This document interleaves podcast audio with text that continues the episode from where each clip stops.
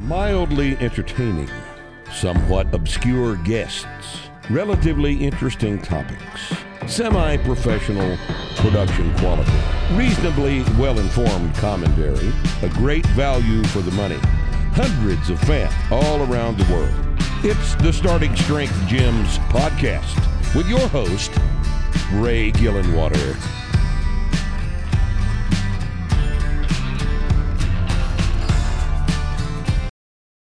Back by popular demand is our friend Nick Delgadillo. There's a thread on Rippetoe's Forum with some comments from the haters about this podcast, and then uh, mid mid thread there are people asking for Nick to do a show. So Nick's not going to do a show, but we'll have him on this one. Hopefully that uh, that uh, scratches the itch. We've got a we've already got a show, man. I'm I'm I sit there with Rip every week. That's true. You already do a podcast. You don't need two. Um, so Yeah. today we're going to talk about nutrition because this is something that is confusing for everybody, even for those that don't think they're confused. Um, this is also something that uh, nearly every member has a question about. Every new member. So this is this conversation will be oriented around trying to help people that are new to the gyms, but uh, the concepts will help anybody who's trying to get stronger. And and I guess we should Yep. start there, Nick. You you can kind of guide this any way you want. Um, this will be an interesting conversation for me because you and I have never had a nutrition conversation for this amount of time, and um, you know I, I might learn some stuff today. There there's a lot of experience that I have, having been a 168 pound, six foot two adult male, and now being 240, having gotten up to 255 um, with a little too much body fat. So gaining muscle, gaining fat, losing fat, and everything in between. Um, and I've had some successes with with clients as well, and I know you have too on both sides of it. Uh, uh, females, especially. I mean, I've seen some of your female clients. Bree's a good example. You got her to gain some weight, and she looks fantastic and is super strong, and she's glad that she did. Um, I got my wife to gain a bit of weight. Kind of same story. Um, and then this gal, I won't mention her name in case she wants to remain private, but there's this gal that trains with you at Wichita Falls, and uh, she had more body fat than she wanted. And you put her on a simple nutrition plan, and, and she is unrecognizable. I mean, the progress she's made under the bar and with her body comp is is pretty amazing. So, um, Nick, let's just And that's simplify. the- oh, go ahead. Go ahead. No, I was gonna say and that and that's the hard part, right? Is is is doing stuff like that, uh, gaining well, not gaining weight, but losing fat, losing weight while maintaining or improving performance is kind of the uh, is is the gold standard in my my mind. And and when we talk about nutrition for the gyms, how to how to do and implement and talk about nutrition for starting strength gyms, performance has to be top of mind Yep. um, it, it, we we still have to be delivering on the promise of of gaining strength as the number one priority. Uh, and we'll, we'll get into this a little bit more, but yeah, you know, depending on the situation, you're gonna you, you're gonna have some strength loss depending on what you're doing, Hmm. uh, maybe, but but it doesn't necessarily equal weight loss equals strength loss. Um, Not You know, even so- as an so, yeah. intermediate, right? Jim, Jim Clare from Denver is a Right. good example of that. He bumped his right. deadlift up to 600 while losing weight, losing fat. So, that's right. and not on That's right. drugs. Right. Yeah. Everything's uh, the the whole situation changes if you're on a bunch of drugs, right? Things Yeah. uh, in that regard, you, you just respond better to things, right? But yeah, let's assume that uh, you're you're training, you're doing things normally, and we're doing this through through habits and eating and recovering properly. So. Um, yeah, this will be interesting. It'll be interesting to see who actually listens to us because according to YouTube, you're fat and I'm morbidly obese, right? So who, what, Look at this What, uh, gut, man. dude, you're I mean, gross, Jesus man. Christ. Yeah, how did how did Rip phrase it? You flow into the room. I love our YouTube commenters. They're so much fun, man. yeah the, the the truth is though you know you uh, the, the coach gets gets gets credit um you know usually it's like it's you know you mentioned that uh i got these folks to do this stuff. And if you're doing things correctly the the the approach is, is simple.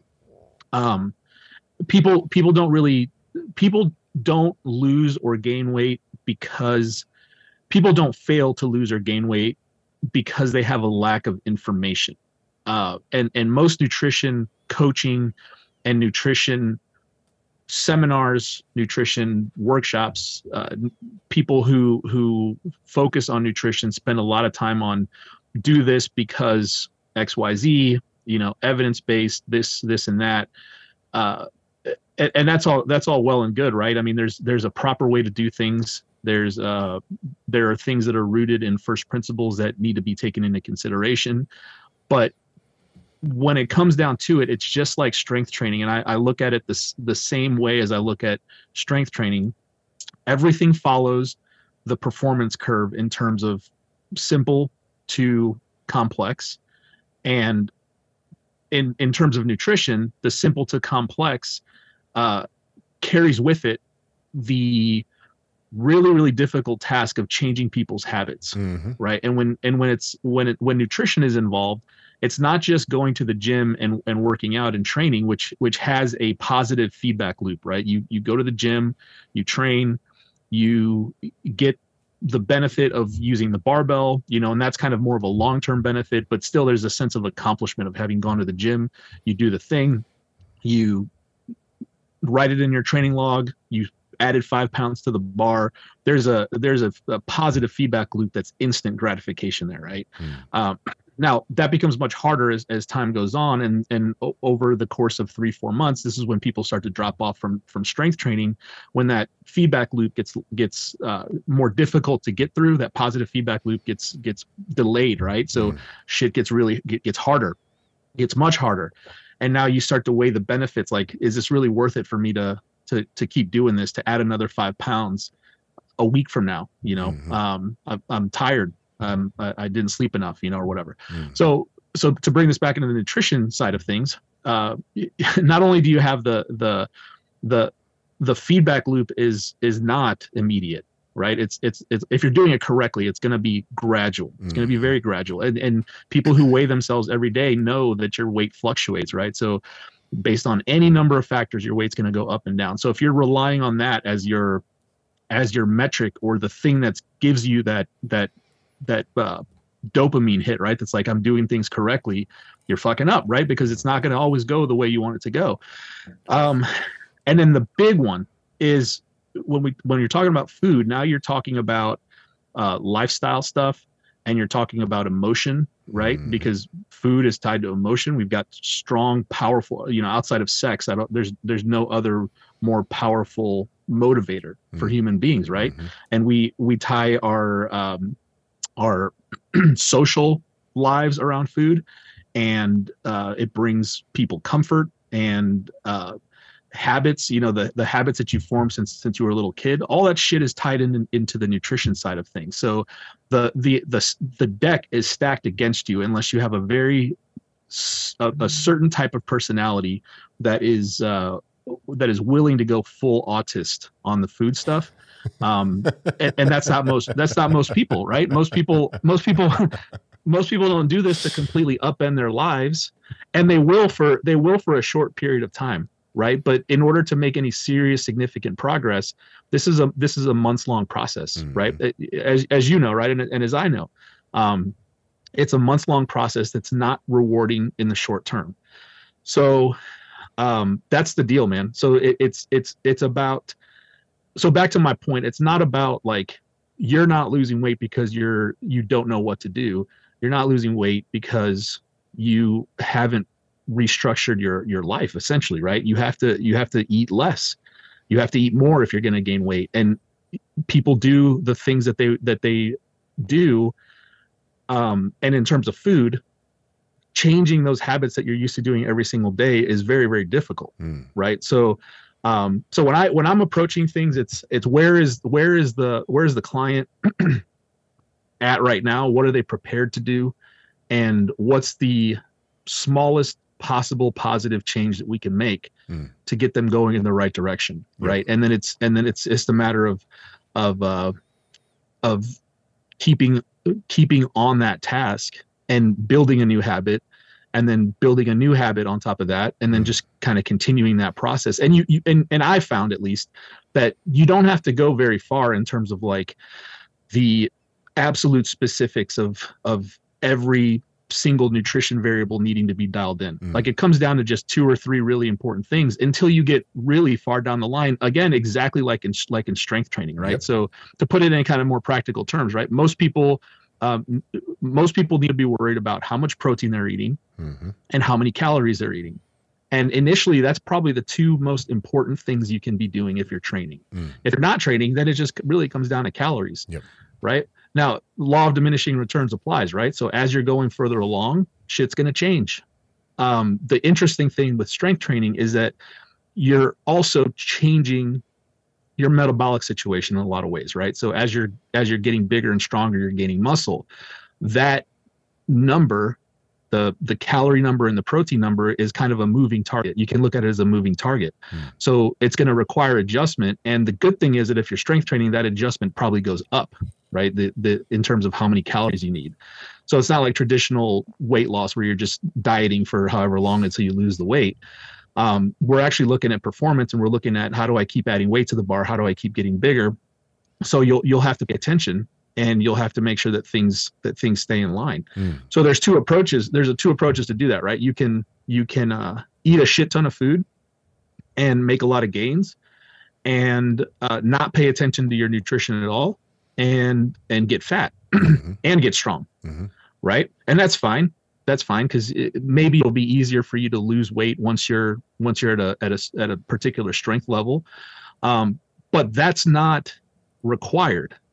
Um, that's not a requirement for doing starting strength correctly. Mhm. Recovering is a requirement for doing starting strength correctly. Recovering means you have to eat more food.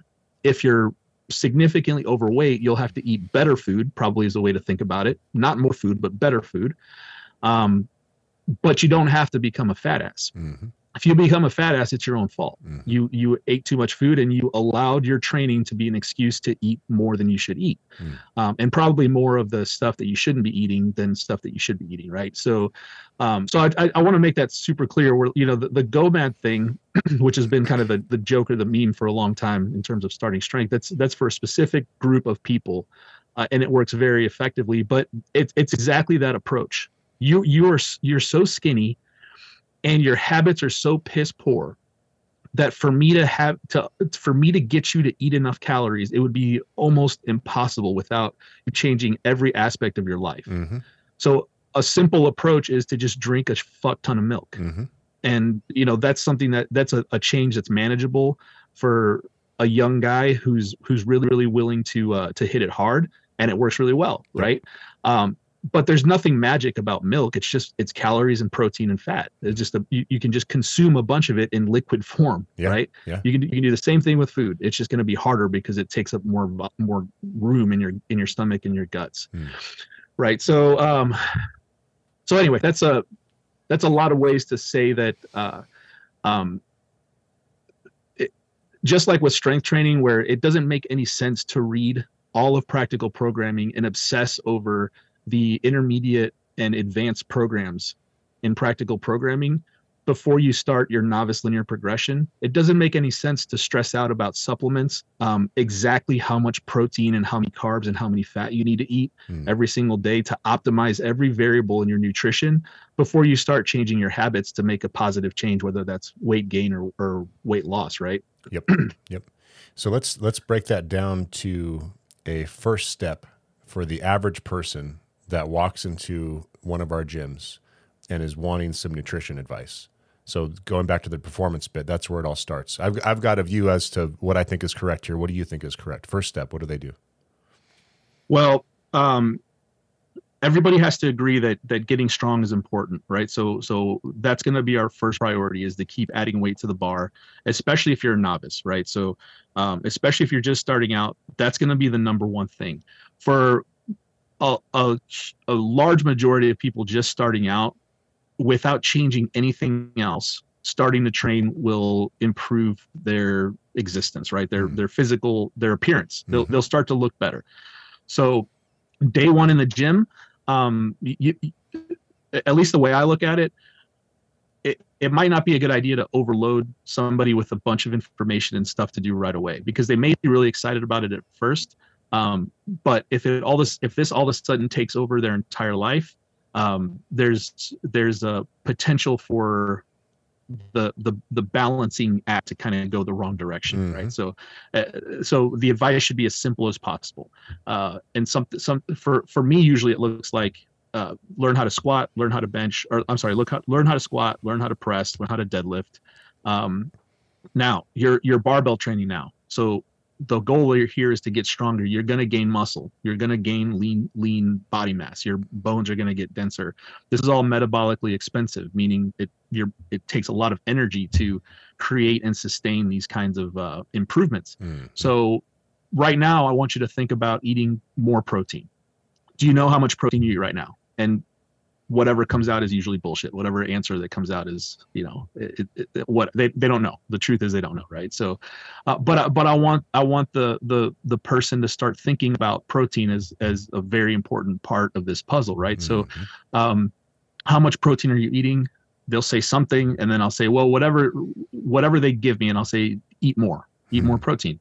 Um, protein is anything with uh, with a face and a soul, right? So, uh, I, I, guess crick, crickets. Did you say a face and a are, soul? yeah, yeah. so uh, your neighbor crickets and stuff. Yeah, yeah. Don't don't eat crickets. Yeah. They don't have a soul. You know. Uh, I guess that's a fine source of protein, but it won't be uh, it won't be very tasty. Um, the uh, World Economic so, Forum might disagree with you, but let's not get too sidetracked on that. right, I know, I know. Uh, protein is protein is flesh. All right, eat some flesh. So uh, don't eat, eat eat less pea protein, eat less soy, eat more animal stuff. Right. So um, so think. So I, I'll usually send people home with something like just when you're when you're eating, look at your food and and just eyeball determine in your in your head how much of this meal is protein and how much is not protein. Mm-hmm. And, you know, if it's not at least a third protein, start figuring out ways to get more protein in. And maybe you just double double the portion of protein or just increase the portion of protein at every meal. Mm. so that's a sim- you know like a simple first start. And um and again this is somebody who just maybe asked me what they should be eating right? It's not like i want to start a nutrition plan. What what should i be eating? Eat more protein um, eventually you're going to have to eat more food. We'll we'll get there when when the time comes. But mm. just be thinking ahead about you know growing means more food growing muscle means more food it means more food and more protein. So uh, you know just just the basic concepts that food is going to be an important part of this sleep is going to be an important part of this. Um, almost all adults have very little willingness to change their sleeping habits. Um, you know so to the extent that you can control sleep that'd be great. Uh, so the way i look at it is if if you want something that you're going to be able to control um, throughout the day food just makes more makes sense right? And if one is not in if one is not in place like you you literally can't sleep enough for whatever reasons um, you definitely can control what you eat right? Mm. so uh, so just trying to trying to put in those uh, initial initial thoughts. If if people come with already some experience with dieting or with counting macros and stuff like that, um, then it's just well, do you know how much you're eating now? Mm. How many calories? How many? How much protein you're eating? How many carbs? How many fat? And then again, you know, whatever they say, it's just like when somebody comes in and says, "I I, I squat 315." Um, you can almost 100% uh, rely on that being total like they, they just really are they really can't squat that much right? So um, it's the same thing you know you take it with a grain of salt and you say okay well if that's what you're eating right now um, then you know it's uh, let's let's talk about how to optimize your protein intake. So you weigh 200 pounds you're eating 165 grams of protein. Start working towards getting at least 200 grams of protein a day right? Mm-hmm. a gram per per pound of body weight. And that's a good start. Mm-hmm. um, and then i always finish with the the concept of it's going to have to go up. It's going to be more than that right? Mm-hmm. it's going to be more than 200 grams of protein. So let's let's start there get a baseline going and, and start increasing your baseline. And then um, and then over time expect that to go up. You know as you're you're going to be hungrier. As you get stronger as you as your weights get heavier you're going to be you're going to be hungrier. So uh, just take advantage of that and, and eat properly and eat more food. My um, my first step is very similar to yours. See if you can poke any holes in this. But um, you, you're totally right about timing this conversation based on the person's um, psychology. So one important part about right. what we do is, is we are consultants we don't use the exact same approach with every member because the exact same approach doesn't work with every member. On, on one extreme, um, some members want a macro plan and very detailed information about exactly what they should eat, and right. they, they can adhere to that. And then on the other hand, you've got people that are really resistant to making any kind of change. So you can't use a one size fits all approach. But the first step is still pretty similar, but it's timed differently and explained differently based on the person. So the first step for, for me and my clients essentially is I actually want you to start thinking about protein, just like Nick said, but I actually want you to start counting it too. I don't want you to count your macros. I don't want you to become neurotic. I just want you to get a baseline of where you're at right now. And this might Right. be a conversation on day one. It might be a conversation on week two. Um, but Yep. it's going to happen early on because I need this person to start eating protein and more protein. Now, how much is the next Right. question? There's no correct answer to that, that question. There's no correct answer, but there's a there are answers that are close enough. And so the answer that I use that's close enough is we need to establish a target body weight for you. And I want you to eat one gram of protein per pound of target body weight. So Right. if you're a dude who's 18 years old and you're six feet tall and you weigh 150 pounds, I want you to start eating 220 grams of protein a day. We're going to get you above 220 body weight wise, but not in your LP probably. So let's just say 220. Um, if you're a 300 pound, five foot two female that's 40, I'm probably going to have you eat 150, 170 pounds of 170 grams of protein per day. So the, the the thing applies in both situations. And the, the nice thing about the protein goal, number one, is it lets the trainee know what the priority is. So you have Right. to you have to start eating with protein in mind.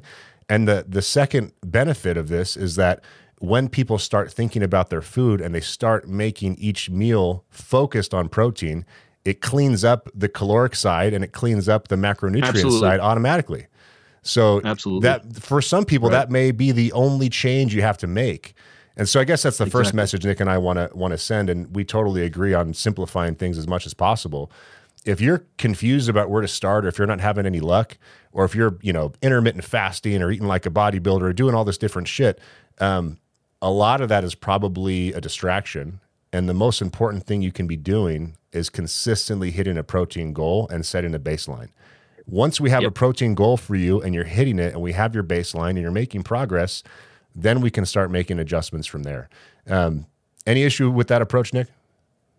No, no, and just a, just a couple things to add as a, as a coach. There's a uh, I totally agree too. By the way, if somebody's ready to hear a number, I'm giving them a number for sure, right? Because um, that that's totally appropriate, and I think that's fine. Um, the problem is that I, I don't I don't know where somebody's mind is calibrated in terms of in terms of uh, whether they know how much 200 grams of protein is or how to even acquire that number, right? So Mhm. if I can get somebody to track it, if I can get somebody to uh, to even even use portion size. So I, I guess it's a it's uh, it's a a good idea to tell everybody that you know our our gyms coaches that are that are offering nutrition whether online or in person are all certified through precision nutrition and the reason we went with precision nutrition is because they are they uh, focus heavily on exactly the stuff that we talked about in the first like 10 minutes of this podcast it's Mm. uh, it's it's behavior changes right it, Mm. it doesn't matter how much how much information people have implementing is the hard part right Yep. um so so it's it's heavily focused on behavior and psychology and stuff like that so uh, uh, the moment I, I i took the course um just to see if that's what we wanted to do um it it uh it it, it it matches up nicely with our approach to coaching the barbell lifts. And and actually by taking the the precision nutrition course i think that our apprentices uh, learn a lot about barbell training as well because it's it's the same concepts right in terms of behavior change and uh, and and motivation and stuff like that. So anyway No, that's a Um, good point. I totally- mean, you, totally- you've you've got you've got a uh, you've got a program or a model that you know will give the person a positive result, whether it's stress in the weight room or recovery after the stress, um, and then you have the person, and the coach is Right. the intermediary. The coach has to make that connection, exactly and that requires Exactly some right. skill. And nutrition, pre- and precision nutrition, uh, explains how to do that really well. And for those of you Exactly. that are are wanting to coach this stuff, that's a that's an important tool to add to your toolkit. And for those of you that want to coach yourself and learn more about nutrition, Nick Nick endorses the precision nutrition um, certification for for good reason. I think you should take a look at that. Oh yeah, it's good stuff. Even if you're, I mean, if you're just interested in it, it's kind of exp- expensive to do, but it's uh, it's it's it's uh, it's really good stuff. Yeah. And by the Um, way, we have yeah, no I'm totally affiliation on- with those guys. Just quick uh, quick disclaimer: we don't get any Right. credit if you if you buy their products. Yeah, we don't. Yeah. yeah. Um, yeah, they'll happily take as many of our coaches as we want, but yeah, we don't. Uh, they don't. They don't give Ray a kickback every time. Well, every time we sign up a coach. We should. Uh... Well, let's, let's talk about it. You know. Uh, we weren't quite Jewish enough on that, I guess. I'm a half Jew, so we'll let this one slide. Uh, so, um, what, so, well, so anyway, I'm totally next, go for it. Otherwise, I've got a, I've got a thought too. Yeah, just on the coaching side of things. So the, the totally on board with giving a number if uh, if I think it's appropriate. Um, the thing that I want coaches to avoid doing is giving too much information. Uh, again, just like with barbell training, like there's no need to impress a client with your knowledge of nutrition. Um, focus on the process, not with you know citing studies and and and talking about all these different things because uh, while while that may be impressive, if you're not able to actually produce results for them, it, it doesn't matter, and you look like an asshole, right? Sure. So so focus focus on the process. How do you get started on this process? How do you get going? Give them something actionable to do, and check in on it, and then proceed from there. Right? Simple to complex.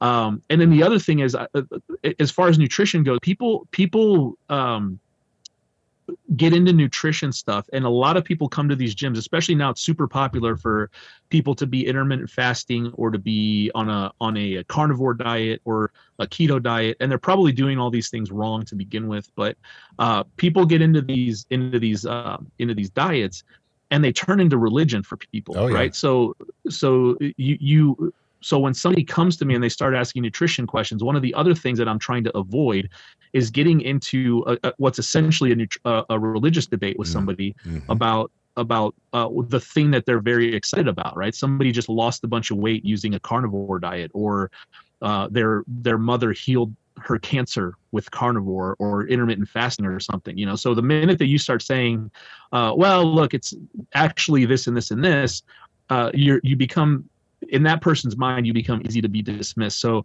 uh, you have to deliver results before you can start challenging people's uh, deeply held beliefs about this kind of stuff. So yes. I try to I try to be as minimal as possible with uh, with with debunking or with arguing. I don't want to argue with somebody about barbell training, and I don't want to argue with somebody about nutrition. We're very very, and this is a problem because we're very confident on the barbell side of things um, and as newer coaches, you're not going to be nearly as confident on the nutrition side of things. So you're going to have a tendency to go into this um, over explaining, over teaching mode, and you want to avoid that at all costs because you'll you'll back yourself into a corner, and you might be saying stuff that's just bullshit to begin with, right? So. Um, no matter what diet you're on, whether and I don't care if somebody comes in and says, "Hey, I'm doing this carnivore and I'm inter, intermittent fasting. I'm only eating in a seven hour window." That's cool. Get get 200 grams of protein. Yeah. Get 250 grams of protein. Yep. You know, and then when the time comes and they start having trouble with recovery, I'll be like, eh, maybe consider eating outside of that seven hour window. Yeah. Um, you know, maybe it's time to eat some carbs, you know, so, but those conversations come over time as you've established trust and you've started to produce results, right? You, you become a much more, um, a much more, uh, you, you become much more credible because you're, you're you've already started producing results for the person right yeah don't don't try uh changing someone's deeply held beliefs on day one. Um, there's a great right. Taleb quote. I'm reading one of his books and I wrote this down. There are two types of people those who try to win and those who try to win arguments. They are never the same. So, coaches, if you find yeah. yourself arguing with your members on day one, you're fucking up. Um, right. The, the, we have a whole process. We, we say that we don't really do sales. We, we say that we're more consultants, and that's that is uh, that is absolutely the goal. So if you think about anyone in the professional services industry, whether it's an engineer, an accountant, or a lawyer, a good one is just going to have questions. And a good, right. or, you know, what should be really a doctor, a doctor should be a consultant too. A good one is just going to have questions. And they're not going to start telling you everything they know about anatomy and physiology and accounting and economics and whatever. They're going to feed you information based on the information that you gave them so it applies right. to you. Um, and and Nick, this is this is a problem, you know, and, and especially for people that are new apprentices uh, in particular. I, there's an apprentice. I won't name any names, but he's probably watching. There's an apprentice who was talking to a thoroughly neurotic new member. I mean, to the extent that right. you know we weren't sure if they'd be a good fit, kind of thing. Um, and this guy made the mistake of talking about potassium and and like mm. potassium levels and and so now this person yep. is fixated on what their potassium levels should be and what supplements they should be right. taking don't Yeah. talk about that shit. That is such a distraction. You know, that is the Right. worst thing that this person should be focused on. They should be focused on how much protein should I eat every day. Um, and then the second part, Nick, after I get people there, uh, that that solves a lot of problems for a lot of people. Just focusing on that one thing, we may, may never even really need to talk about much after that. But uh, for those That's that, right. that I do have to talk further with uh, that aren't subscribed to a nutrition plan, because your your membership comes with you know general nutrition advice, and then you Right. can you can subscribe to nutrition coaching as well, which is more more customized and less templated, less generic. Um, but but for for people that aren't paying for nutrition advice and just giving generic advice to, I will still talk to them at length and in detail about. Um, and actually, Nick, let's let's uh, let's copyright this just for fun, just so we can um, we can be as bad as the rest of the industry. Well, let's call it let's call it functional food. Okay. Okay. So without uh, just to use a ridiculous name to, to catch your attention, because functional fitness is such a joke. Fun- let's call functional food the food that you eat to serve a purpose. So for me, my functional food is the food that I don't, I don't eat for enjoyment. I eat it to serve a purpose, and the purpose is to recover from my workout and to satisfy me in the moment without you know leaving me wanting to go eat a bunch of ice cream and shit. So what is my functional food? Well, actually, um, I just copied the guy that knows better than I do. I just use Stan Efferding's nu- nutrition advice. I, I make Monster Solid, Mash. right? I make Monster Mash once a week. It's in pre uh, pre sized glass containers. I pour some chicken stock on it. I put it in the microwave. I heat it up, and if I eat one of those a day, my body comp is noticeably better in one week. If I eat two of those a day, it's that much better within one week. And it's as simple as that. I'm not counting any macros. I'm not really restricting myself. I'm not like restricting macronutrients. I'm not restricting the time in which I eat. I'm just making a simple change and it makes an immediate impact on my on my body composition. So my second piece of advice, Nick, to people is let's find your staple. Let's find the thing Yep. that you really enjoy eating, whether it's shepherd's pie or monster mash or whatever, that is pretty close to what you need to be eating macronutrient wise as far as the proportional split. Um, and let's have you eat that as often as possible. And that'll be the second change that I recommend. Is that is that roughly what you do as well, or what? Do you, how do you approach the next step? That that's exactly well it, it depends on the on the person but absolutely you know it, the next thing is how to actually how to actually implement and get it done. And that's the great thing about about uh, stan's stuff you know i mean the guy's got like a 300 page ebook um, that he he'll sell you that has all of the all of the research and all of the uh, citations and all the stuff. Uh, but then he also has the 150 page vertical diet book which is uh, just as if not more useful than the 300 page ebook right because what stan does very well regardless of what you think bro science or not about the things that he says uh, what stan gives you is a very simple approach to do things that will allow you to integrate it well with your life and make it easy to do right Mm. eat eat lots of red meat eat as many carbs as is appropriate for you um, eat stuff that doesn't mess up your guts eat stuff that doesn't bloat you and um, eat more or less depending on what you need to do right? So you've got all the building blocks there and uh, it's it's a- incredibly simple and uh, there's no there's no denying that nutritionally it's it's solid right? It, it makes sense. But also in terms of helping people achieve their goals it also makes sense. So it takes all of this complexity and narrows it down into this hyper focus like just do this thing and then there you go. And that's why people are successful with it. So how do how do we do that with uh with with your and that's a great way to recommend. And that's why diets are are, are generally successful right? Because you're giving somebody a like like a like a, a carnivore diet or a keto diet or a paleo diet or whatever it is. You're giving somebody a, a tool that's do this thing follow these fairly simple rules and you'll see some success right?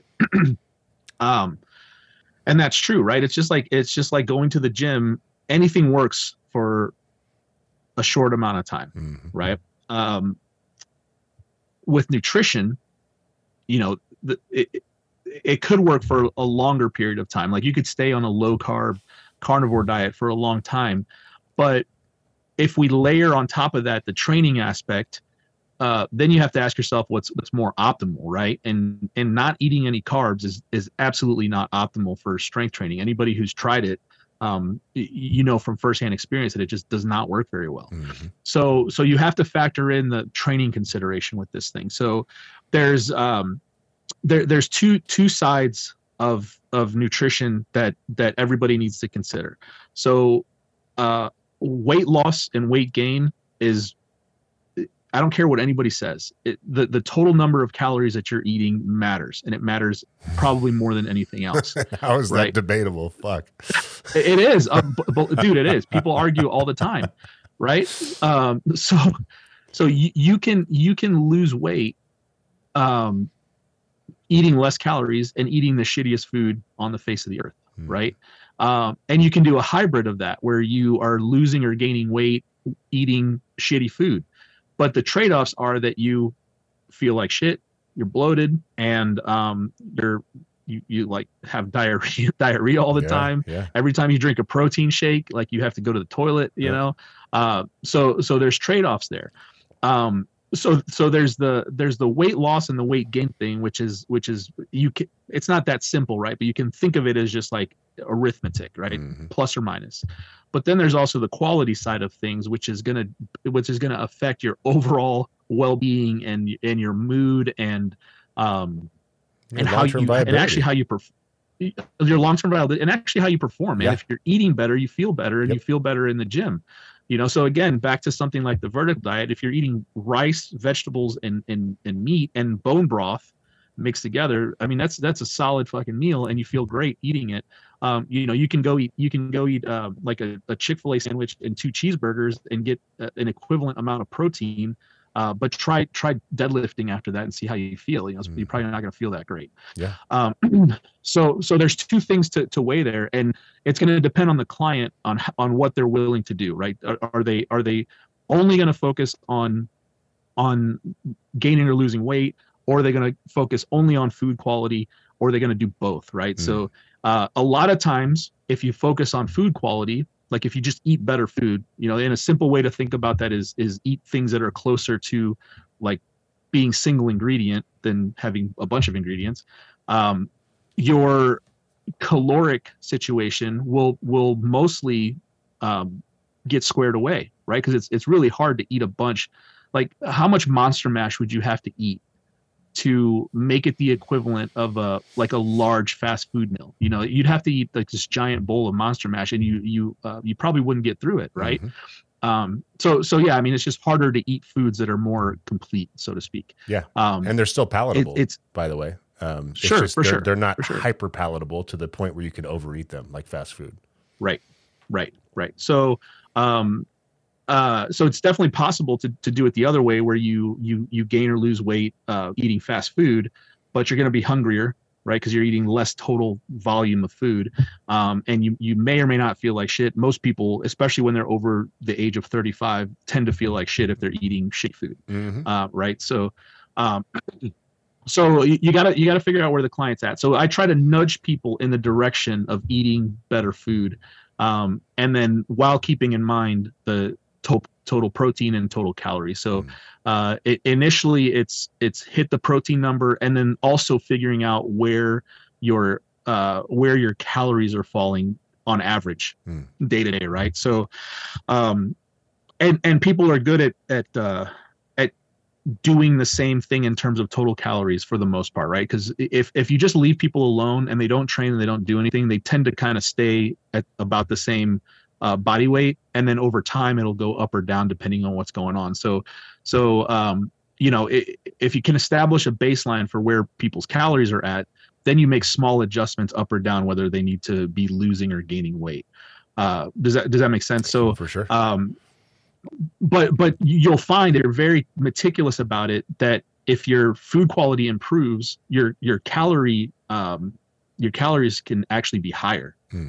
um, because there's a bunch of shit going on right? It, it's harder to digest um, and so on. So so so it's not really equivalent you know? So it, it, it's when when when you talk about this it's like it's only about calories up and down. So i think this is where people get into the into the thing about like the the calories um the type of calories matter more than the actual calories. Mm. it's not you know like the like the keto guys will say you can eat thousands of calories of, of meat. First of all, good luck trying to do yeah, that. right. Right. Show me. Um, g- good luck trying to eat 5,000 calories of, of meat. Yeah. Um, you know, so, so, uh, the I think that's where it comes from. Where it's like you know, if you're eating better food, yeah, the the there, there's some like thermodynamics and stuff involved where where it's not equivalent, Mhm. right? Like a like a cheeseburger is not equivalent to a monster mash meal, Yep. but it's not that big of a difference where it's going to be it's not it's going to be like this significant change, right? So Right.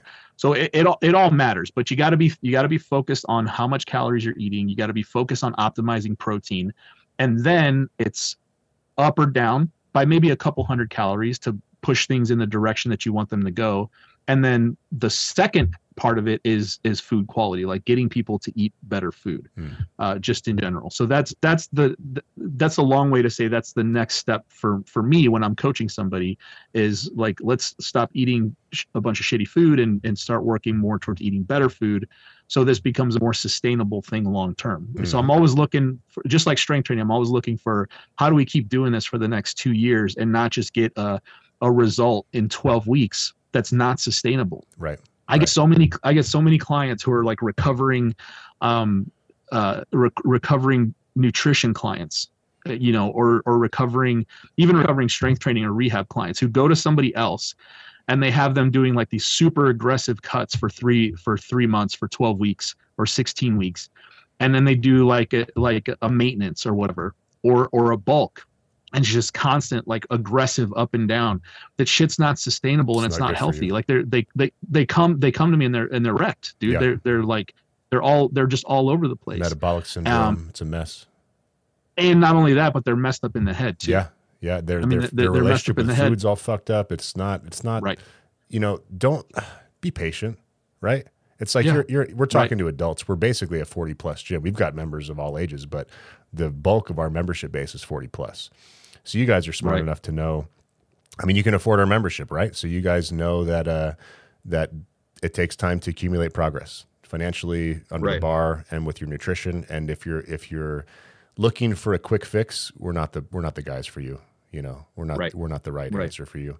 There is no quick fix. Yep. Um, uh, I, I want to go back to what you said about Stan's book. So there's the ebook with all the citations. There's the print book, which I think you should buy. I have it, and it's a good reference. But if you don't do that, then just go search for his uh, his pyramid of foods that he recommends, and it's the one you have printed on your fridge. Nick, go print it out. Right. Put it on your fridge. Yeah. And if you only just say, okay, I'm going to try to eat more of the stuff on, on this list versus the other stuff, replacing something good with, with something bad will get you much closer to where you want to be. Um, Yep. So, Nick, you, our second step is pretty similar, um, just kind of articulated differently. And then my, my third step is, uh, I think your your second step encompasses my third step. So just to just to walk through it again. Step one, protein goal. Step two, establish your staples. If necessary, you may not even need step two. And then step three, if necessary, is cut out the shit that you don't need. It's not the same for everyone. For most people, it's going to be liquid calories. Like if you're still drinking Coke, what the hell are you doing? Don't don't drink Coke. Yep. don't don't drink a drink with 50 grams of sugar. That's insane. That makes no sense. Um, you need to you need to get over that habit. You know, um, Yep. ref- change your palate to make it crave, uh, to make it crave such a jolt of sweetness less. Um, but yeah, so so step three is cut out the shit that you don't need. So for some people, it's changing the way they order certain meals. Maybe like an, an easy fix is just cutting out some fat because there's so much hidden fat in everything we we eat, uh, which might include you know changing what you order at a restaurant. Um, for for a lot of people, it's cutting down alcohol. For a lot of people, it's cutting down Starbucks or Cokes. Um, but you know th- that those three steps for the vast majority of people, in my experience, are all you really need. And notice that there's no macro counting. I mean, you, I want you to kind of count protein just to get an idea. Like awareness is the first step to understanding of the problem. So when you just start looking at how much protein you're eating, if this is the right type of client for that challenge, um, that will give you an idea of, of what the problem is. Um, but notice notice the lack of complexity here, right? It's three simple steps and it's oriented around performance. We're trying to make you stronger. When you get stronger, you will gain lean body mass, which is good. The two are intertwined. There's no decoupling them. That's a positive thing. The next Right. question is, what do you do about the fat mass? And the the way that you dial in the fat mass is through manipulating calories and food quality. And the way that you do that most efficiently, most effectively, and in the most sustainable way is by following these simple recommendations, at, at least from my point of view. Um, any issue with that, Nick? Um, I, I, look at it a little different. So I, I do look at it in phases, um, and just in terms of how to deliver this to somebody so that they they understand it and can, and can implement it. But um, so so there's the process, you know, of how to how to accomplish uh, a body composition goal and a and a performance goal and or a performance goal.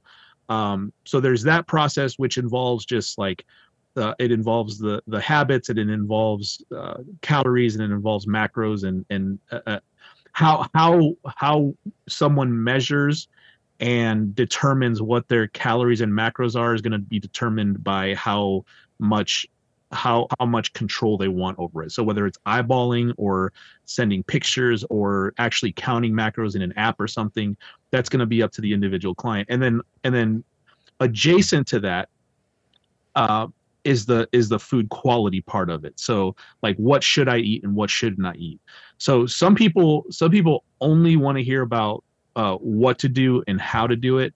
Um, some people want usually they're they're mixed together, but some people are just going to eat, um, eat, eat eat fast food, you know, and it's not optimal, but you know I'll, I'll advise them the best the best I can. So I'm simultaneously trying to get them through a process, but also at the same time trying to get them to improve uh, what how they're eating and, and what they're eating right so i look at it as two separate things now like you like you said improving food quality tends to fix a lot of issues. So so let me back up a little bit and put this into like an actionable uh, actionable process that we can do. So uh, first thing is uh, the the the first step is get your protein in order.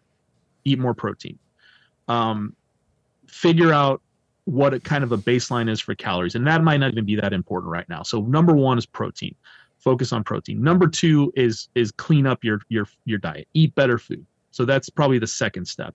And i think that's kind of where you're where you're what you're getting at here is that those two things tend to tend to solve most problems for most people. You don't yeah. you don't even have to go much further than that. Yep. right? Because if, if you're there if you're eating enough protein and you're eating um I, I don't i don't know what the proper term to use is that people won't take and uh, and and bastardize, but like let's just say you're eating you're eating good clean food, right? You're eating good food.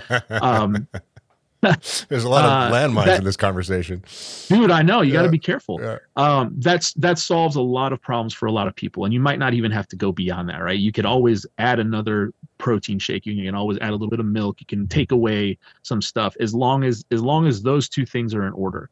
The third step, which is um, which is most people don't even get to this step. The third step is to now start uh, actually tracking stuff and figuring out how um, your your your calories and your macros are affecting uh, your performance and your body composition. Mm-hmm. Right. So the the third step is once we've got your protein in order, once we've got you eating decent food, then the third step is let's start figuring out what you're actually eating in terms of in terms of protein and total calories and then protein total calories fat and carbs. If necessary. Right so if necessary is exactly right, right. so um, because then that's that's when you can start fine tuning like do we need to go up in calories for a couple weeks or do we need to go down in calories for a couple weeks? Do we need to like do you need to eat eat more carbs on the days you train?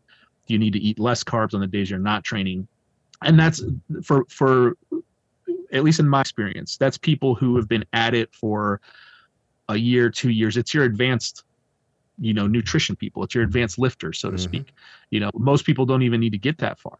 Um, when it starts to become a concern, then at that point you've established good habits. You're eating enough protein. You're you're paying attention to your food, and now we could say, all right, look, log your food for three days, and let's see where you're at um, let's see what's going on. Hmm. and then you know whatever the numbers are that's what they are. And then and then it's just it's it's as simple as saying okay look get get um, 30 more grams of protein a total of 200 more grams of uh, 200 more calories and let's see what happens. Mm-hmm. and then you give it a couple weeks and see what happens. Um, if the client come back comes back and says i don't have energy on my training days. I feel like shit um, well bump your bump your carbs up on on training days. Let's see what happens right? And then you give it a couple weeks because everything's changing and adapting right? So the the recommendations that you gave somebody on day one are going to be different from what they need on day day 100 mm. right? Or day day day 300 so um you this is a and this is what the coaching does for for people at the gyms right? So we like you said we give people nutrition advice and we can answer questions about what's going on but just like with training if you want to be guided through the process this is what the this is what the coaching tier gives you right it's like this this constant feedback of this is what i'm doing this is the next thing i need to do and make adjustments based on what's happening, right? Mm-hmm. mm-hmm. Yeah. So um, there's so as as you're speaking, it's making me feel like I need to highlight a very important point that is blindingly obvious to us and anyone that's been through this process, which is the one of the most critical variables of this whole discussion is that the weight on the bar keeps going up. Right. The yep. when you're training and you're adding weight to the bar, it provides such a profound system wide stimulus to your body that if you fuel it in even roughly the correct way, you're going to have right. better body comp improvements than you ever thought possible. Yeah, That's just the reality. So, so if some of you guys are listening to this conversation, you're like, no, it's not that simple. I've tried to increase my protein, this and that. It's like, were, were you adding weight to the bar uh, on a exactly. on a daily basis every time you train, or on a weekly basis at minimum?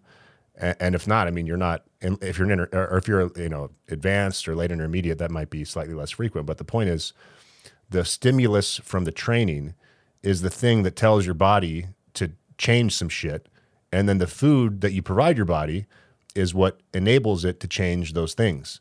So it right. doesn't actually need to be that precise. You just kind of got to get close enough, and you'll be blown exactly away right. if you're just consistent. If you're just con- you have to be consistent in the gym and you have to be committed to the process, which means getting stronger, which means adding weight to the bar. If you do those things and then you roughly get your nutrition right, the rest of it takes care of itself for the most part. Yeah. Yeah, and and, it, and just like we talked about when we talked about programming, um, probably I think the last podcast we did, the um, if if you're not training consistently, and what what let's define consistent consistently, um, you're not missing workouts, right? I mean that that's that's it. If you're missing workouts, um, you have no business worrying about your nutrition at this level just like you don't have any business worrying about what the next program you're going to do or what programming changes you need to make. So we we are operating under the assumption that your training is is in line and it's it's uh it's being done consistently because all of these all these recommendations are dependent upon you requiring a whole bunch of calories and needing to build tissue to get stronger right? So um, yeah i mean if you um, if you're not if you're not training you, we would have a whole different conversation about nutrition. It'd probably be a lot simpler and you'd probably have to worry about other things. But yeah it's like it's like you said ray it's uh, if, if you're if you're getting close um, it's easy enough to make small changes to to keep the needle moving. Um, the the problem is that, that as soon as you start talking about nutrition in people's minds they immediately cleave the training off of it right, right. and they're just like the training just is not something they're even thinking about anymore. Right. and not that they're not doing it but they're looking at it in isolation. Um, w- we have to be training. So like when when a guy calls into the podcast and rip and, and he's 160 pounds and he's 5'11 and rip tells him he needs to be 2, 220 everybody loses their mind and says well he's going to be he's going to be obese. But um, the the part that everybody's forgetting is that his squat needs to be proportional to that weight increase, right? If he gains 60 pounds, that means that his squat is going to go up by 250 or 300 pounds. Right. And his deadlift is going to go up by 300 or 300 pounds too. So it, it, it's, it, it, you're proportionally adding weight to the bar and gaining muscle mass as you're doing, as you're, as you're gaining this weight. Yep. And if you don't do that, right? So if you gain and this is the this is the classic starting strength example. You gain 30 or 40 pounds during your novice linear progression and your squat is 275 you did it wrong. You didn't do right? the program if you gain 30 you, you didn't do the program yeah. right? You you, uh, you shouldn't have gained that much weight because you weren't adding weight to the bar fast enough to to justify that amount of weight gain um, right? So you got to catch up you got to catch up. You got to misconceptions you know, about this whole situation right. is that Rip wants everyone exactly. doing GOMAD, and then these are people that don't need to gain a bunch of weight that aren't really doing the program anyways, and they're wondering why they got fat. it's right. Like, well, you you know you weren't. and usually enough. and usually it comes down to people missing workouts sure. you know you, you're still you're still drinking a ton of milk you're still eating a ton of food you're you're bulking or whatever but you you missed workouts and you're or you're not adding weight to the bar fast enough like Right. you decide that deadlifts are being hard and you uh you you start cutting out deadlift days but you're still gaining weight right dude if you're gaining weight you're recovering Yep. if you are gaining weight you are recovering and if you're recovering you can add weight to the bar you know, you might be watching this or hearing this if you haven't done the LP yet, and uh, or if you're new to training and and you're thinking to yourself, yeah, but you know, strength training's not it's not the top of my priority list. I've got a job, I've got a family, I've got to sleep, I've got chores. So you know, I don't I don't want to be a power lifter. I don't want to be a lifter. I just you know, I, sometimes I can go to the gym, sometimes I can't. I hear you. We all struggle with that. However, when you're doing the novice linear progression, orient your life in a way that allows you to do it from start to finish with minimal, preferably no interruption. And the reason for Right. that is you've got this this graph of of uh, progress you can make over the course of your training career. And the steepest slope of that graph is right at the beginning. That point of diminishing returns only takes a few months to hit. And if you do that correctly, your bone density, your power production, your physical capability, uh, your aesthetics, so many things will improve if you just focus your efforts on that for a few months. And then when you do that, your diet improves. And when you do that, your sleep improves. And then you, then you have habit change. And then you get to actually see what this program can do for you. And you get to see how being stronger benefits you.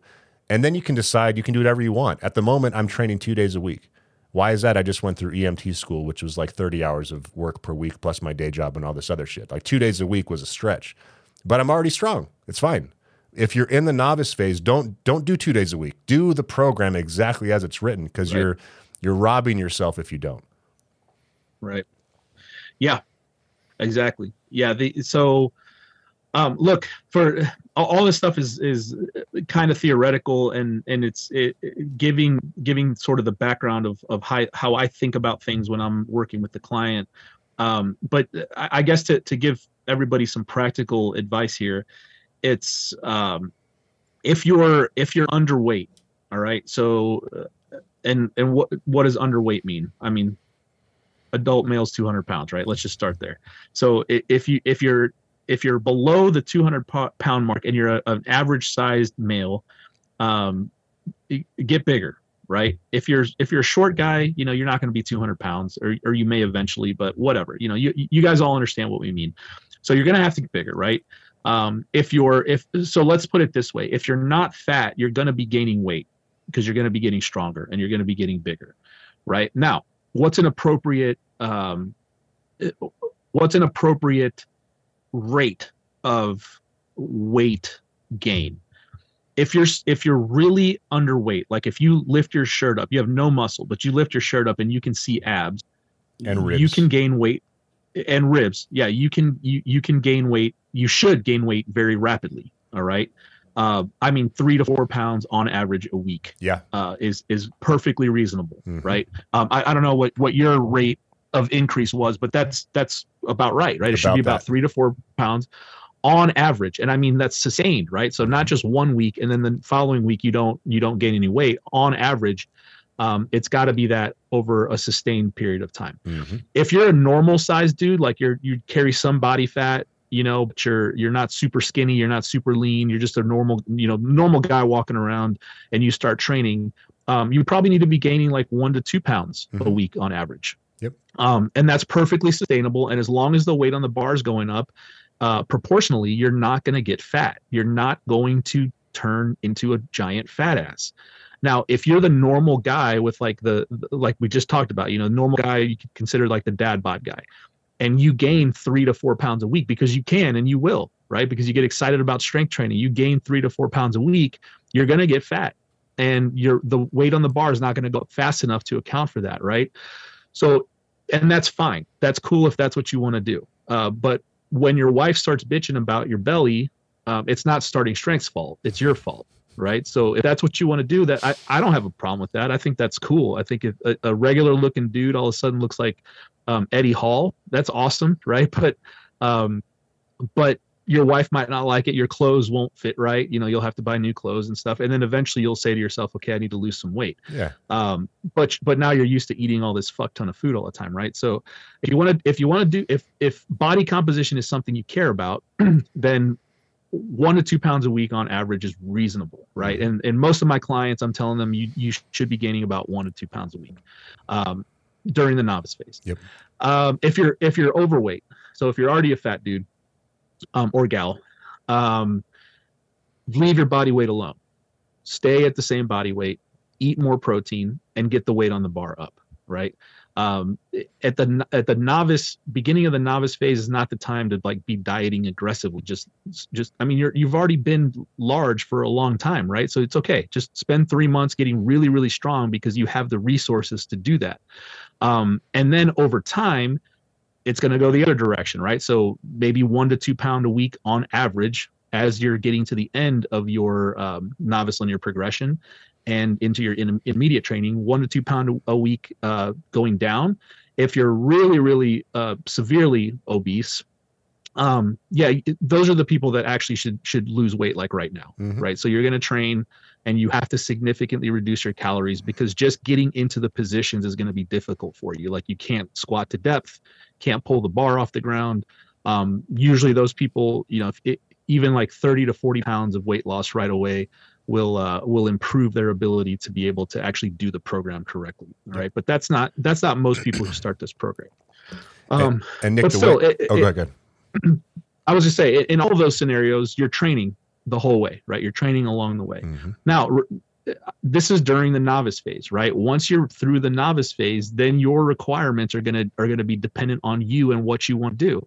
If you want to keep getting stronger at about this at, at, at, a, at a reasonable rate, you can probably continue to keep gaining or losing weight at the same rate that you were doing during your novice program. Hmm. If you have other goals, then adjust accordingly, right? Absolutely. The the point you made about weight is an important one, and the way that I handle this with members is I I I force them or I request for them to make a distinction in their You mind. force them. It's I, I would like to force them. Please understand this concept. Um, body weight is actually not the relevant thing. Um, Right. Body weight is the wrong metric. The metric that we're after is lean body mass.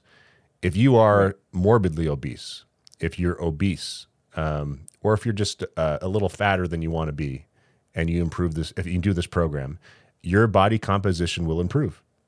Whether you're male or female, it will improve. So your fat will go down and your muscle will go up. That is one of the beautiful things about being a novice.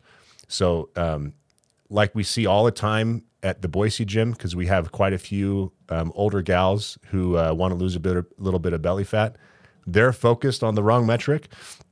They're focused on weight on the scale.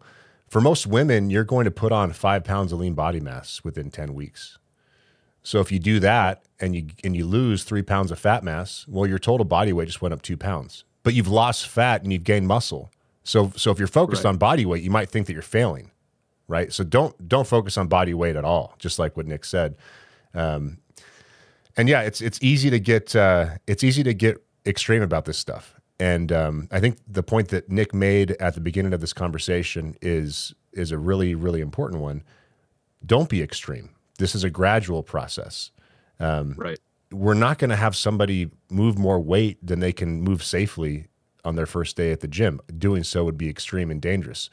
We're not going to have um, some, you know, anyone other than a severely underweight skinny kid drink a gallon of milk a day.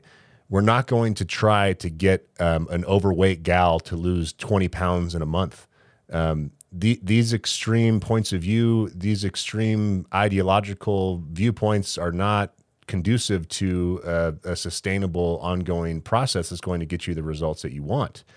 And and speaking of which, Nick, you mentioned the keto diet. I agree with you in general that uh, whatever diet you're on, I don't, you know, I don't care. Just come in and we'll just we'll see how you're doing. I'm going to check in with you. I'm going to get a sense of how you feel, how you think, and I'm going to, you know, gently provide you with the information you need when you need it to help you make progress.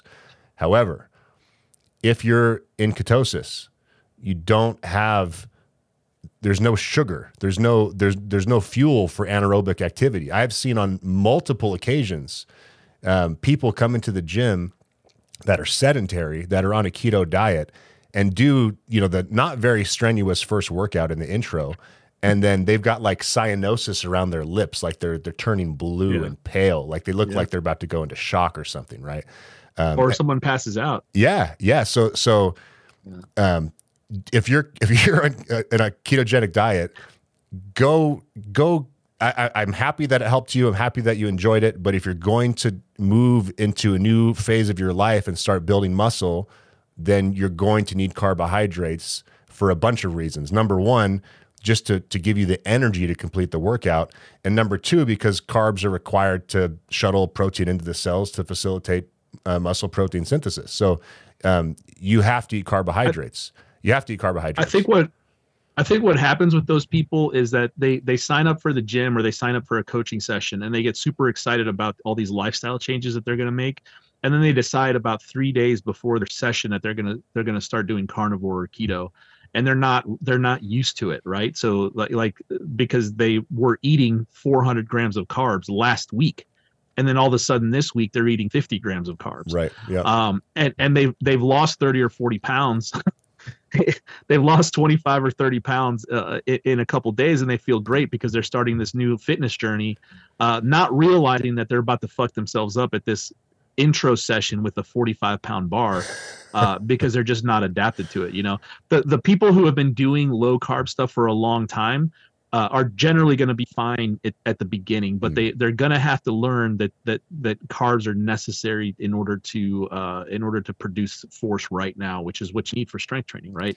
Um, Demonizing and there's food ways groups to is a mistake. That's extreme. it's a mistake. Yeah. It's a mistake, right? Yeah. Right. Um, and whatever whatever carbs you're comfortable with, right? If there's some evil carbs and there's some not evil carbs, eat the not evil ones and just eat some before your workout, and that's a good entry point to like uh, reestablishing your your relationship with uh, with with with carbs. Hmm. You know, eat some before your workout, and then maybe you eat some after your workout also, and then maybe you add one meal of carbs, and and maybe that's enough for for a, a guy who's like well adapted to to low carb stuff to make a bunch of progress but you're, you're going to have to come to grips with the with the reality that carbs are going to be necessary Hmm. um and and and yeah people people respond to things differently but uh we always want to we always want to present the optimal way to do things um and and people just refuse to do things optimally so Mm. it's just it's just always trying to get somebody closer to optimal um than they're comfortable with right so um Optimal isn't so yeah, exciting. at least in my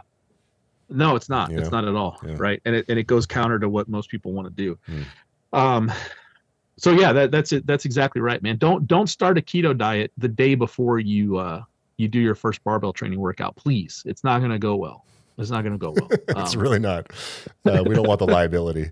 We feed these people Coca Cola from Subway next door if this ever happens. It's, it's dangerous. Don't don't subject yourself to that shit. um, so let's talk about people that uh, have some bad habits that um, are eating too much sugar. You know, they're eating a bunch of candy. Um, they're not happy with their body comp, and let's let's assume that this person is past the novice phase, just for the sake of simplicity. Um, it's an addiction. It's an it's, it's an emotional connection. Um, everyone's wired differently. I can't claim to know how you feel about food and how hard it is for you to make a change. Um, I don't know what your level of motivation is, but one way I heard it put to me, uh, actually, Nick, you like hardcore. You know the bla- the band Bleeding Through.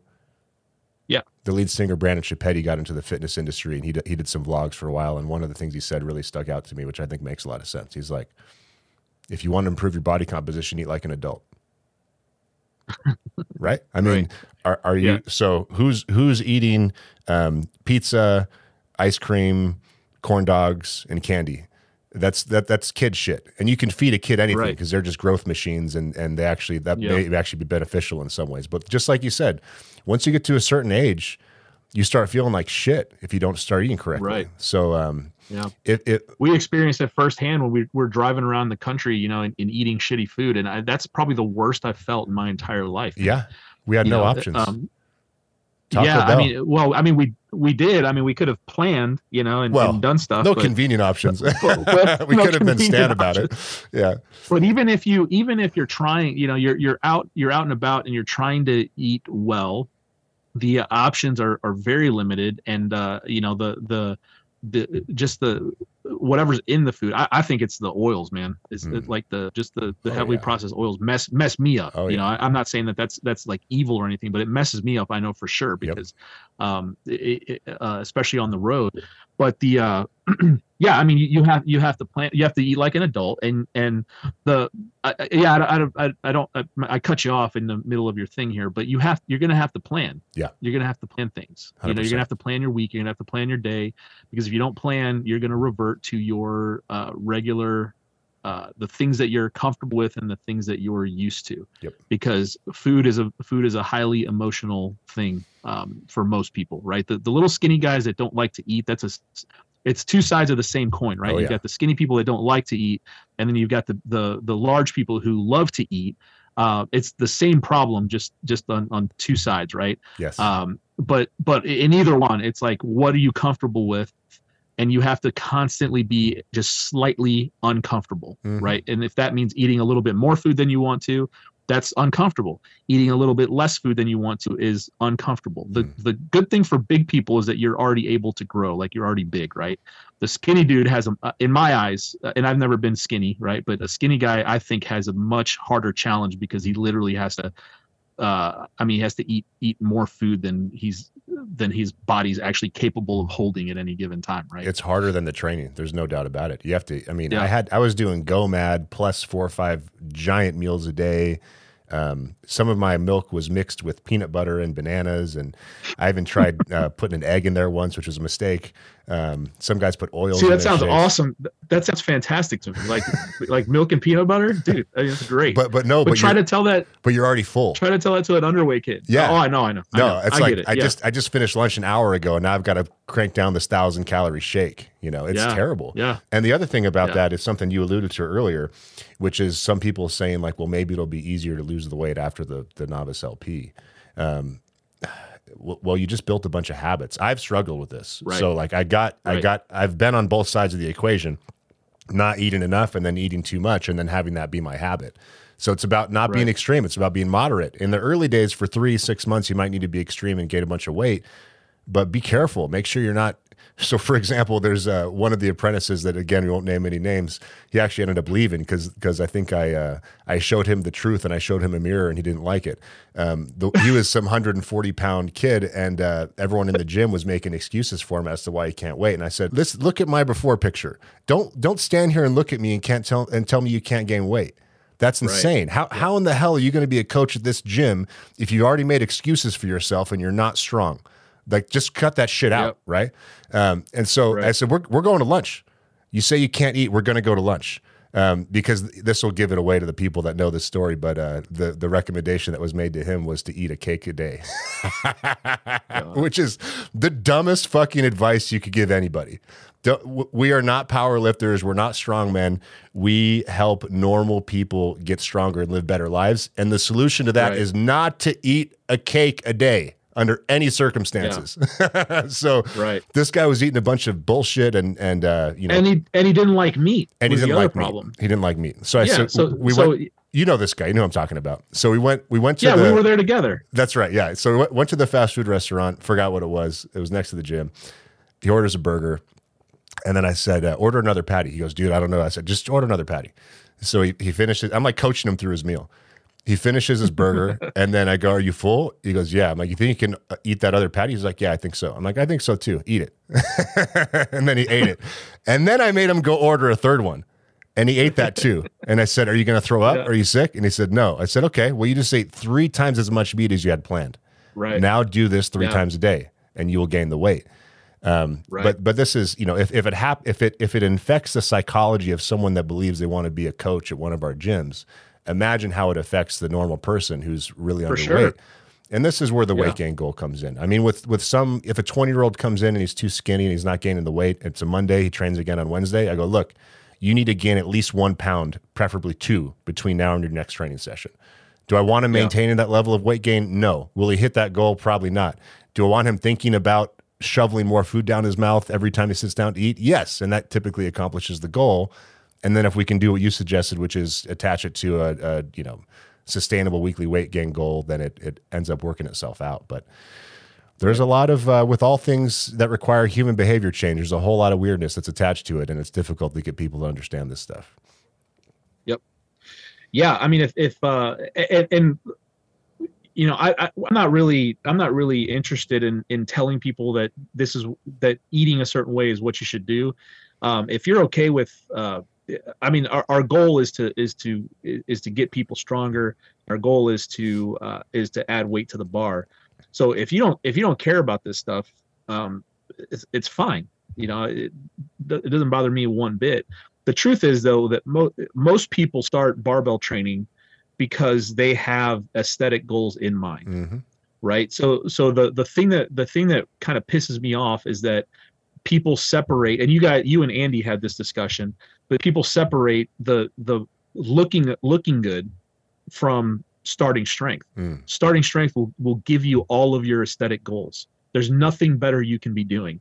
The diet part is hard and it's up to you to do it correctly or not. Mm-hmm. Right? If you end up fat, it's not the program's fault. It's it's your habits that's the problem. Mm-hmm. You can you can get all of the aesthetic goals that you want with the barbell, adding five pounds uh, workout to your barbell lifts there's nothing better that you can do. There's no additional arm work that you need. There's no additional quad work that you need. Absolutely not a fucking extra thing you need to do. You need to eat correctly. Mm-hmm. Um, if if aesthetics are actually your goal, and I say that because aesthetics are the goal for for most people to start. Like nobody starts this and says, "I want to be giant, fat, and, and squat 400 pounds," because 400 pounds is not that much, guys. Right. It's not that much, right? It's not enough to justify you going from 20% body fat to 40% body fat. Um, so so you know make those decisions later on. If you decide you want to squat 600, yeah, your your body composition is going to look a certain way. If you're if you're uh, if you're built if you're built to squat 600 and you're you're you you are of a certain frame, mm. you might have to look. You might have to you might have to be big and huge to squat 600 or 700 pounds. Uh, but normal people walking around that want to squat 400 pounds, it's on you guys. It's on you if you want to uh, if you want to do it properly or not. So. Yep I, I don't I don't care either way. I'm not saying that uh, eh, that you're quote unquote not doing the program um, if you're not if you're not doing the nutrition properly, but be honest with yourself. And if you care about the body composition stuff, there is a proper way to do it, and it involves eating uh, enough protein. It involves probably cleaning up your diet significantly, um, eating eating closer to whole foods, and um, and then probably eating more food than you're because once you've cleaned up your food it's probably going to actually require more volume of food mm-hmm. in your guts to to actually get this done correctly. And if you're underweight you got to eat more. If you're overweight you got to eat less than you're comfortable with. And that's uh you know if we were to kind of summarize this that's that's the that's the whole deal right? Yeah. And by the way if you are overweight um it ta- for for me anyways and it might be different everyone's different it takes only a couple of days to get in the habit of being just a tiny bit hungry after each meal. Yeah. And then you you yeah. see that as your finish line, and then you try to hit that finish line. You don't go over as often as possible. Then you start orienting your meal size accordingly, and then that becomes your habit. Um, and they say right. it takes 30 days to build a habit. Who knows? Everyone's different, but do that stuff consistently. There's one other point I, I wanted to make that I forgot to make earlier when I was talking about um, eating like an adult, Nick. And then whatever points you want to make before we wrap, cool with me, and then we'll we'll close it off. But uh, Okay. So for those of you that uh, are in that category, if you're just if your diet's shit, you know, if you're eating potato chips and pizza and ice cream, and this is like everyday kind of stuff, um, the the, the protein thing and the staple thing are going to help a lot. But that's not going to change your habits when it comes to to cheating, is what the the term is used, right? So yep. when you eat ice cream, have four or five spoons of it. Don't eat a pint of it. Just again, uh, go away from being extreme. You don't have to remove the things you love from your life. But if you just tone it down, right. and this I'm speaking from experience. Like if you give me a bag of potato chips and I'm watching something, I'm not paying attention, that thing's gone, the whole bag. Um, yep. I could do the yep. same with the tub of ice cream. I could do the same with a bag of candy. I could when I go to the movie theater, I could eat a whole thing of popcorn, a whole th- drink a whole thing of soda, and have two or three bags of candy, and that is not good for me. so I have to right. I have to stay on top of it. I have to portion the stuff out. I have to know what's my limit, right? So um, right. Again, in the in the vein of not being extreme, don't uh, demonize foods and totally go black and white. That's not going to work. It's not sustainable. Enjoy the stuff you want to enjoy. Don't think of it like having a cheat day where you just go bananas. Just eat it right. infrequently and have a little bit less of it, and you'll notice an improvement from yeah. Yeah, and it, it, it goes back into the sustainability uh, discussion or argument, right? So um, that it's it's it's having a and I hate I hate to say stuff like this because it sounds so like Instagrammy inspirational, but like you, you having this like uh Bree, can like you put a quote normal, over the screen and like that that flowy text? but uh, uh, having like a normal healthy relationship with uh with with with the things you're interacting with like in this case your food right it's like not not turning it into this uh this crazy like magical thing in either in either direction where it's like this this food is magical positively um you know and this food is magical negatively right so it's, it's like it, it's not good and evil it's just it's just what it is right Mhm. and everything's on a spectrum some some things are better than others uh, some things are significantly better than others, and some things are significantly worse than others. Um, and it's up to your comfort level to to make those decisions. And actually, it's it's it's on your um, the state of your health too, right? The younger and healthier you are, the sloppier you can be th- with those decisions. Mhm. The more uh, fucked up your metabolism and your guts and your overall health is, and the older you are, probably the the uh, closer to optimal you should try to be right? But it, it's all on a sliding scale. There's no, uh, yeah, being extreme is not sus- sustainable. Is is the point? Yep. Um, you, you're not gonna be able to do that for a long time. Yep. So one last point, guys. Um, if if you're young, like Nick said, you can get away with eating shittier. You can get away with eating shittier. But one thing that I had a suspicion of, but I couldn't articulate in my mind, what I wish that I could, that I'll share with you guys, because a lot of our audience is under 30 and male. The habits that you form now are going to be likely to they're going to likely to be the ones that you have when you're in your 30s 40s and beyond so if you Yeah. can get away with it it doesn't necessarily mean you should and the more Yeah. responsibility you take when it comes to uh, being reasonable and not being extreme in the way you treat your body um, take it from the mistakes that that both nick and i have made when it comes to that stuff uh, the better off Right. you'll be long term and i say this knowing if you're 23 and a knucklehead with the as rip says poisonous levels of testosterone it doesn't matter what i say but i, I offer the advice nonetheless Yep. Yeah, Nick, thanks, man. That was a good conversation. absolutely, man. Thank you. And uh, guys, if you want to hear more from Nick, I like having him on. So just comment on the YouTube comments and um, or just comment on the forum and let us know what you want to hear about, and we'll do more of this stuff. So we'll see you next time. Thanks, guys. Thanks, guys.